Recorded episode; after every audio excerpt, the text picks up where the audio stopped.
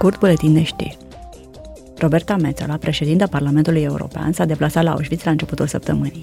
Ea a primit Premiul Regele David de la Asociația Europeană a Evreilor, drept recunoașterea sprijinului acordat comunității evreiești din Europa.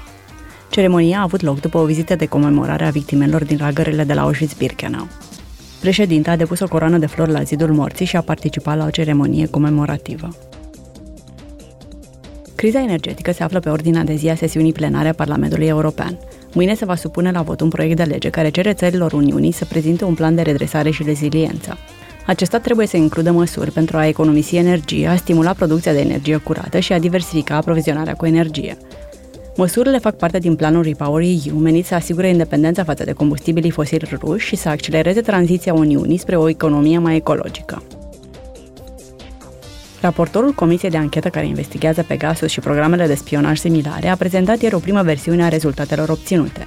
Această comisie specială a Parlamentului European a fost creată în aprilie 2022. În această perioadă, ea a solicitat studii, a organizat audieri cu experți și a organizat vizite de informare în Israel, Polonia, Grecia și Cipru.